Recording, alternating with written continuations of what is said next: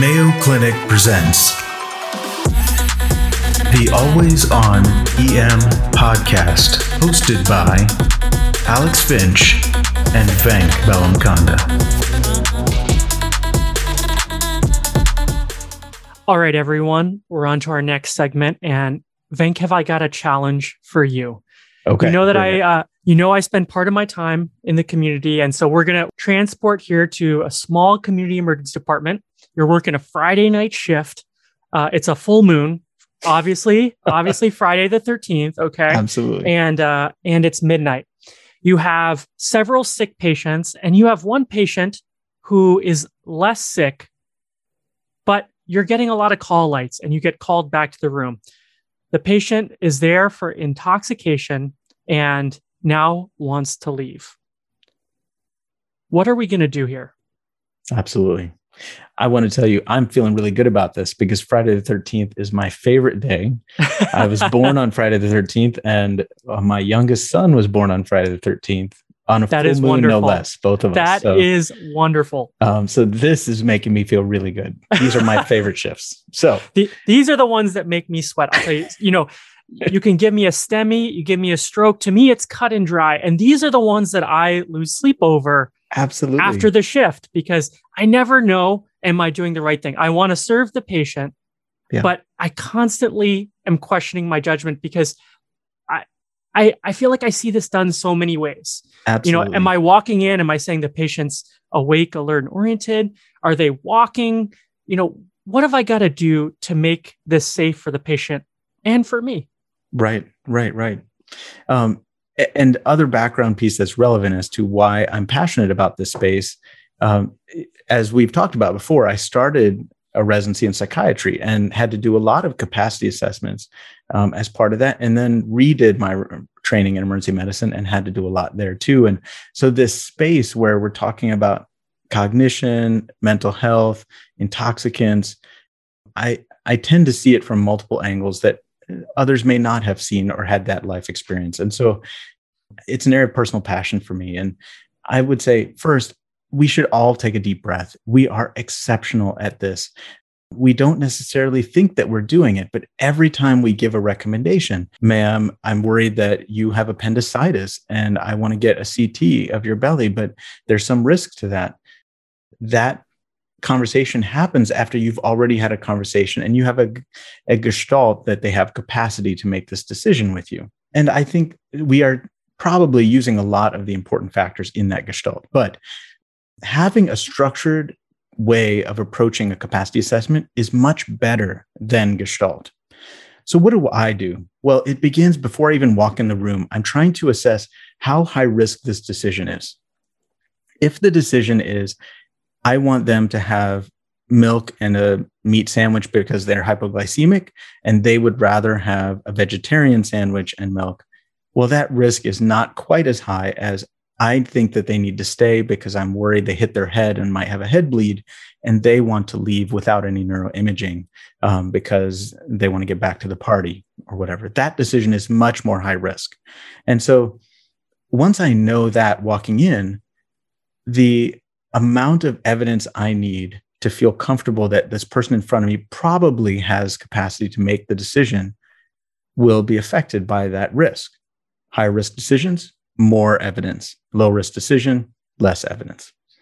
Um, and the reason I say that is because we'll never know for sure whether or not they have capacity. We're trying to play the odds game. How likely is it that they have capacity to make this particular decision? Okay, so that's the theory. Before I go in, what how high risk is the situation? The next thing I do is I engage the patient, make sure that we are aw- that they're aware I want to partner with them for their best interest. I'm an advocate for them, and I need to make sure that we have all the same information and that we can process it um, in their interest. Okay, then I tell them, here's all the relevant information for for a decision and then I talk to them about the decision I need them to make. What are the options that we should consider? What are the risks and benefits of each of those options? And I have them give me all that information back in their own words. I especially don't want them to just parrot back what I say. I want them to think about it, process it, and give it to me in a digested form that really represents their words. That really conveys that they understood what I wanted them to, get. And don't get me wrong, when they have alcohol or Coke or meth on board or something, or they're angry, this is very hard and it takes patience. And you got to sit there and just meet them where they are and try to remind them the purpose of why we're having this conversation. Once they have all that information, then I ask them to tell me, knowing all that, what are the factors they're weighing to make their decision? And then what is their ultimate decision? Once I go through that, I feel really confident that I can let them go if that's what they want or really allow them to make that decision, even if it's not in line with what I think is best. All right. Can I give those back to you rapid fire? Absolutely. All right. Assess the risk. How high stakes is, is this decision? Does the patient have a bleed and they want to go out, or do they want a ham sandwich? Number two, convey the relevant information. Number three, they repeat it back. It doesn't have to be word for word, but they have to convey that they understood what you said. Basically, you're having an AMA discussion with the patient. Mm-hmm. Next, you have to understand their rationale. It doesn't have to be something you agree with, but they have to give you a logical and clear explanation for why they're they're making a choice. And then they make the choice. Is that right? In there, I would also tell them the question that we're that them and I are partnering to answer and what are the options they should consider before they give you their reasoning? Okay. I have some specific questions because I've seen this done a lot of ways and I feel like you might have left something out. Okay. Number one, are they alert and oriented? I, I feel like a lot of charts that I look at start with this aspect. Yeah. Did you forget that? I didn't. I didn't. That's a great question. I think a lot of people think orientation equals capacity. And that's not the case. Somebody can be fully oriented and also not have capacity to make the specific decision in front of them. And somebody may not be fully oriented, but have capacity to make the decision. And the best examples I would give imagine a parent who is in total shock of the trauma that their child has had. They're fully oriented, but they may not be able to go through a capacity assessment because they're just not able to process what you're telling them. Flip side, imagine the schizophrenic patient who is chronically disoriented, but yet has a logic and reasoning that they can process the information you're giving to them, understand it, digest it, and make a next, uh, make a decision that's in line with their personal values. Okay. I definitely understand one of those. I don't think I'd considered the schizophrenic one before because I think I would I get really focused on figuring out if they're 100% oriented. So that's that's definitely a change for me. A couple other ones I think you might have missed. Are they walking across the emergency department and are they stumbling? And is there sober ride here to get them? Yeah, we hear this all the time, don't we? Uh, some variations, the sober ride has to come in and shake your hand and do all kinds of other things. And then I do my structured capacity assessment on that person. On that person, yeah. exactly. There's all variations, right? Well, here's the thing those are not necessarily part of a capacity assessment. But if you think that their stumbling is a relevant context piece, you might give that to them. Sir, I am worried you are unsteady on your feet. And I'm worried if you're not here that you could fall and be hurt somewhere without any support. Certainly, you could fall here too, but at least we'd be here to support you if that happens. That is where that fits. It's not that because they're stumbling, they suddenly do not have the ability to cognitively make a decision. Their motor issues are related to their motor abilities, and their cognitive issues are going to be what determines their ability to make this cognitive decision. Okay. The last aspect of this that I've struggled with is we've been talking about alcohol. What if it's something like heroin and it's suddenly reversed? Absolutely. I probably signed out to you last night. I gave this patient Narcan. They didn't have capacity when I saw them just prior to the Narcan. And at the moment of handoff, it's like hot potato. I hand you uh, an angry patient who's demanding to leave, and and I'm waving at you as I walk out the door of my shift That never happens. Alex is always waving at me as he walks out the door, leaving me these kind of patients. I'm just kidding. He stays after his shift all the time. I wish you all could have partners like Alex. Uh, we would never do this, but um, it happens, right? Narcan and opioids changes the cognitive ability of the patient dramatically, right? And so early in my career, I was staffing an overnight shift in a county hospital, and I had a patient who was brought in with an opioid or heroin overdose.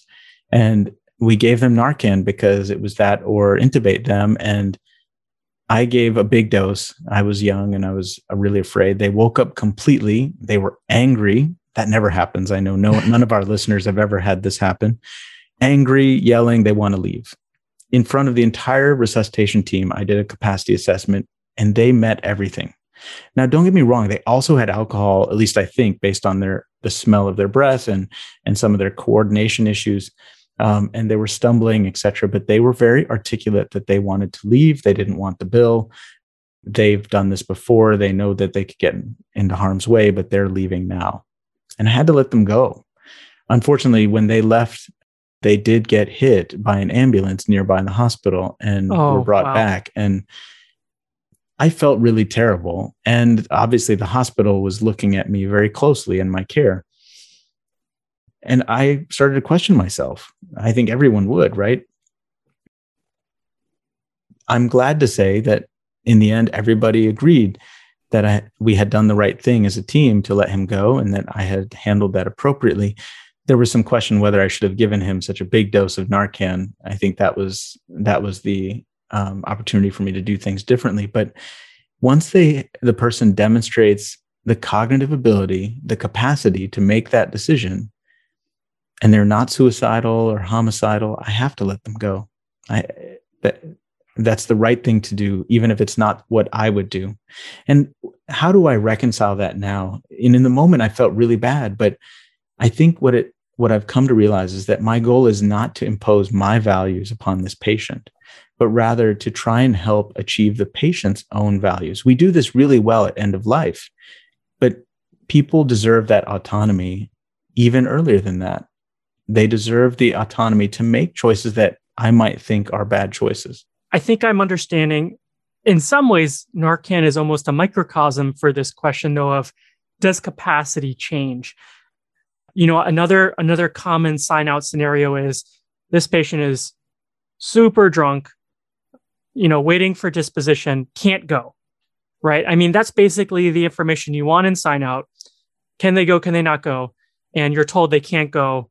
Uh, nurse comes up and says, patient's demanding to leave. What do you what do you have to do in that situation? Absolutely, you're right. Narcan is just a very rapid sequence change, but that same change happens as people sober um, or you know whatever their head injury starts to resolve. And so you have to reassess. When there's reasonable belief that the situation has changed just go and do the capacity assessment again. Okay. In some ways the the structured capacity assessment is giving me a tool to reassess but it's it's not static. It's dynamic. I'm going to have to apply it a couple times potentially. Potentially yeah. Okay. And that's how it differs really from competence. So competence is a global assessment issued by a court, not by a doctor, that applies to the patient's ability to make all decisions and is a fixed thing until the court decides otherwise. We are not assessing competence, we are assessing capacity. And capacity is limited to the specific decision that we're talking about and at the specific time that we talk about it. I think of, you know, the field sobriety test. A lot of times when I'm doing my neuro exam, a patient will, will joke, uh, you know, are you trying to figure out if I'm drunk when I'm doing my finger to nose testing? Mm-hmm. And in the case of the intoxicated patient, is that what I'm getting at? So I have them walk across the emergency department and they start to stumble.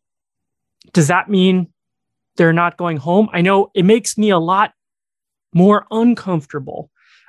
For me, a clean discharge is the patient is speaking to me without slurring. They have done a jig across the emergency department and and they've high fived their sober ride, who I've talked to and is a caring spouse who is going to drive them home. That that's a good situation. Oh yeah, I'm never in that situation. yeah, it's rare, isn't it? So what happens if the patient goes to stand up and seems like they're going to stumble. Mhm, mhm. Well, what do I do? Yeah, it's tough and it is uncomfortable. Absolutely. And you're right. The gold standard is like you said, I would love that. I don't remember the last time that's happened. Um, but you know, we're talking about a cognitive thing. Do they have the ability to understand the question, all the relevant pieces to that question, the risks and the benefits? And can they articulate a decision that really is one that is their own with their own reasoning? And that really doesn't involve, I mean, it's not invalidated because they are have poor coordination. And so motor issues they don't invalidate capacity to make decisions. You might give them to the patient in their context eh, like telling them i'm worried you might fall at home and there's no one there to take care of you if you if you do that. And so i'd rather you do that here or at least be unsteady here and go home later when you are more steady. How how do you feel about that? And they can articulate it. And maybe they say listen every friday i'm this this unsteady and yes i do fall sometimes but I'd rather take that risk so I can be there for my child in the morning or I have a job or my cat needs me, you know, and it's not up to me to judge their reasoning other than is it logical? Even if that logic isn't the way I would go through it. If they can do it, then I have to support them in that decision. I think you might have missed something else in your structured capacity assessment, if I may be so bold. Bring it. On the way to the room, am I getting a breath alcohol test? Uh, Ah, is that yes. because for me to discharge the patient safely, I want it to be zero, the legal limit. Is that right? What an excellent question. And it's one that everyone around us is asking. Uh, our nurses want to know, our trainees want to know, our colleagues want to know. And as a specialty, I think we give such varying answers that it leaves growing confusion in, in our wake. So let's take the question of whether or not you need a serum or breath alcohol level or a urine drug screen or the equivalent testing before they go home. Um, that is not a requirement for assessing capacity. And there can be any alcohol level imaginable, and the patient may still demonstrate capacity to make the decision to go home, and we should honor it. If they go through those questions appropriately and their serum um, alcohol level is 450, well, we should let them go. Um, it's uncomfortable for sure, and you should say it in the context that sir or ma'am, your alcohol level is so high, and yet you are awake and breathing and talking to me. That makes me very worried that you're at high risk for withdrawal complications if you stop drinking. Um, and that if you drink any more, uh, that you you might get into trouble where you stop breathing and things like that. And I'd rather you have that happen here in the hospital. So I would give that in the context. But if they're awake and able to go through the convers- the structured capacity assessment with you, you have to let them go. I think it's it's certainly important to remember that dementia, intoxication, ambulation, none of these factor into whether or not the person has capacity to make a decision. We've had a chance to talk a lot about alcohol use because, again, uh, in our imaginary emergency department, it's Friday the 13th, full moon, Best day of the year. best day of the year. But let's approach the even more nuanced question mental illness. So, something like schizophrenia. I think that I am frequently presented with a patient uh, with a question of something like a wellness check. I feel that it's it's our great honor in emergency medicine to be able to, in in some ways, provide longitudinal, high quality care to our patients struggling with uh, mental illness. And I might know the patient better than anyone else. Uh, maybe even in some cases, there's family, and so I'll recognize the patient, but they're brought in for a wellness check. Somebody thought maybe they're responding to internal stimuli. Maybe walking down the street, somebody misinterpreted something they did and said, This person looks quote unquote crazy. But on my assessment, other than the voices that they might hear at baseline, there's nothing else different from usual. Does this patient get put on a hold? So it, the interface with mental illness is an important one, and it can be very complicated. I begin with is the patient suicidal or homicidal? If those are the case, it doesn't matter if they have capacity to make the decision, they get placed on a mental health hold. Uh, the next piece is do they have capacity to make the decision? It's specific to whatever decision you want them to make in the case of going home or um, taking a medication for their psychosis or whatnot. You would go through what is the context, uh, the relevant contextual information, what is the question on the table, what are the options to that question, what are the risks and benefits, have them repeat it all back to you, share their reasoning, and then make have them share their decision. And assuming their reasoning is logical, which many people with schizophrenia can still do, even though they might have auditory hallucinations, their logic is intact, uh, then you honor it. You honor it. So it's really, in this case, more about a question of the logic of the decision and their safety, rather, uh, kind of a global assessment of their safety rather than just the voices being present. Right. Yeah, absolutely. Plenty of people with schizophrenia and delusions and psychoses function at very high levels in the community or even uh, are not functioning really well, but they retain the autonomy to make their decisions. I want to talk about consequences because I think for me, it's the consequences in some ways are weighing heavily on me. Absolutely. Uh, and when I'm faced with this decision, sometimes it feels like I'm making a decision of if I let the patient go, they get hit by a car, I'm on the hook for, you know, a huge malpractice claim. And if I keep the patient here and I wasn't supposed to, I'm also, this is, I'm committing malpractice how do you approach that question? It is scary, you know, and not unlike every, a lot of other things in our specialty, right? We're caught in a quagmire. Do or do not give lytics for the coding patient, right? And um, on one hand, we could make the whole situation a lot worse. And in, this is no different. Um, in this one, if you let them go and they get hurt or they don't get hurt, there's always the the potential that somebody else disagrees with your capacity assessment. I stand firm, at least if I'm being very careful and going through my structured capacity assessment and I'm documenting that I went through that with them. And if possible, if I know that it's a very high stakes conversation, I'll probably try and get somebody else to be in the room, um, a witness from the healthcare team, and then ideally also somebody to support the patient in the decision making, like one of their family members, et cetera, would be great. But those are not requirements, don't get me wrong to be present and I'll document all that. But things can go wrong either way, like you said. And I go, I rest on the fact that I'm trying to help the patients achieve their best outcomes as they see it and their best decisions, even though there's risk everywhere.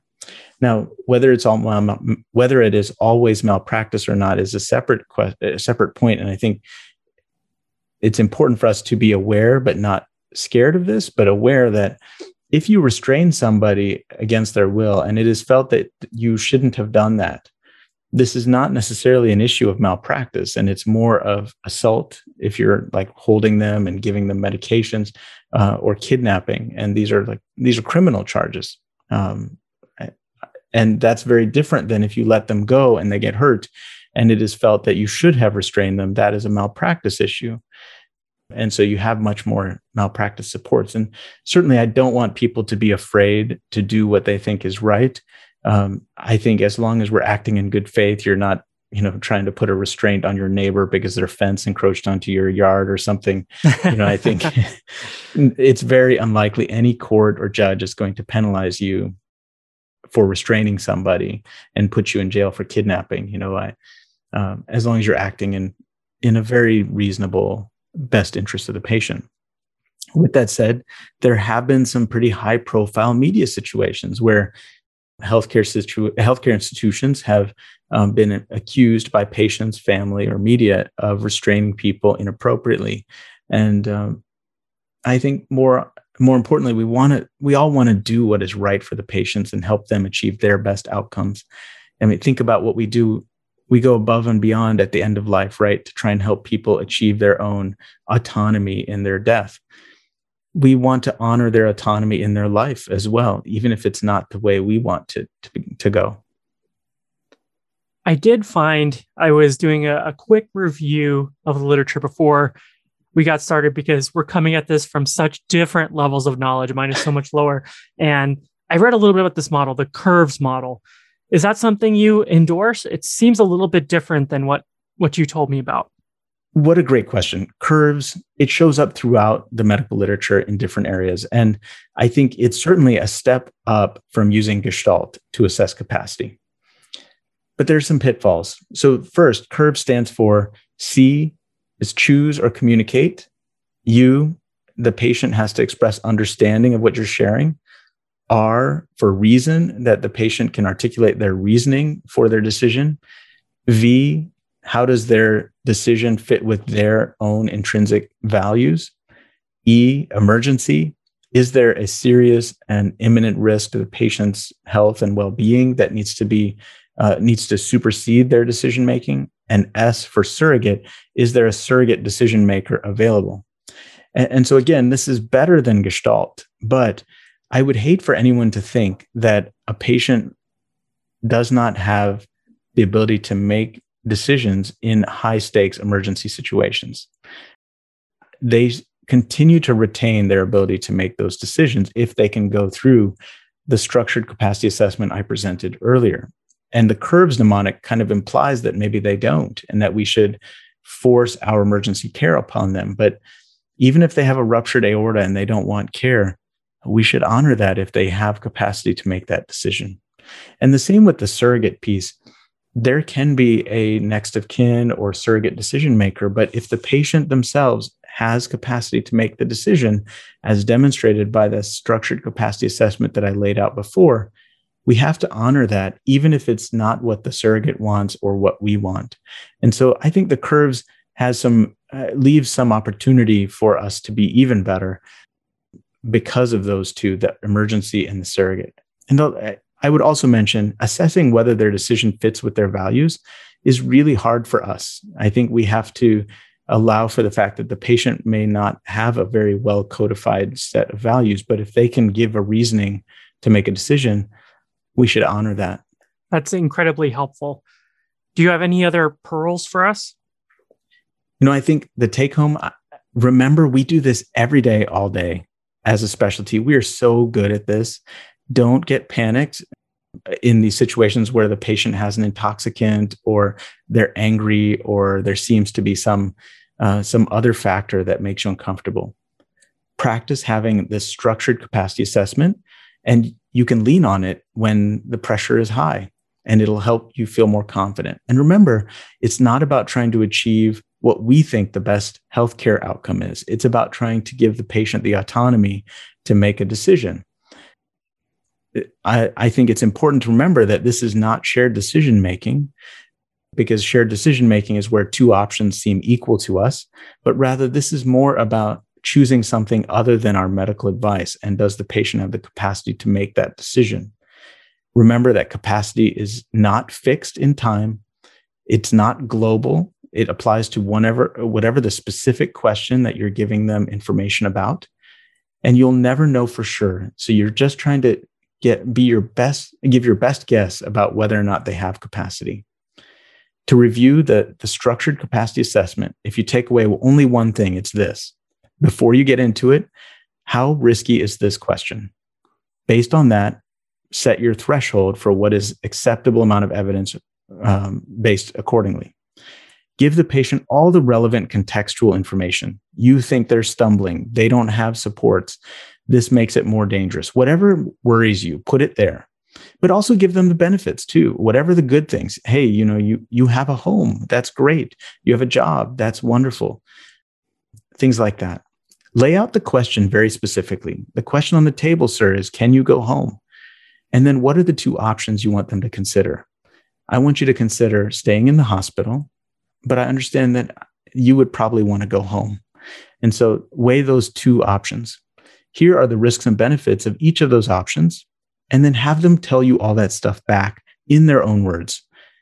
Afterwards, ask them to, te- to walk you through how they're making the decision and make sure that there is logic and reasoning there, even if it's not the logic and reasoning that you would use. As long as it's logical, accept it And then finally, have them indicate what their decision is and honor it and feel really good about being an advocate for that patient's autonomy. I notice you keep coming back to the question of autonomy, and I, I think it's helpful to frame this discussion in that context because a lot of what I'm trying to do is think about this in terms of what is in the best interest of the patient. And, and that isn't always necessarily what I want to do. Uh, autonomy plays a big role in the question of what is in their interest. They can make that decision if they have capacity, and that's what I'm there to assess. Amen. Well, thank you so much for for this, Venk. I know I'm going to sleep more soundly after my next shift. And I think also this model, an added benefit is in those moments where you're overwhelmed, you can frequently run into these complex patient encounters and you need to be focused for your next one. And I think that if you use this model, these encounters are not going to bleed over and haunt you into your next encounter, and you can approach your next patient sure that you did the right thing.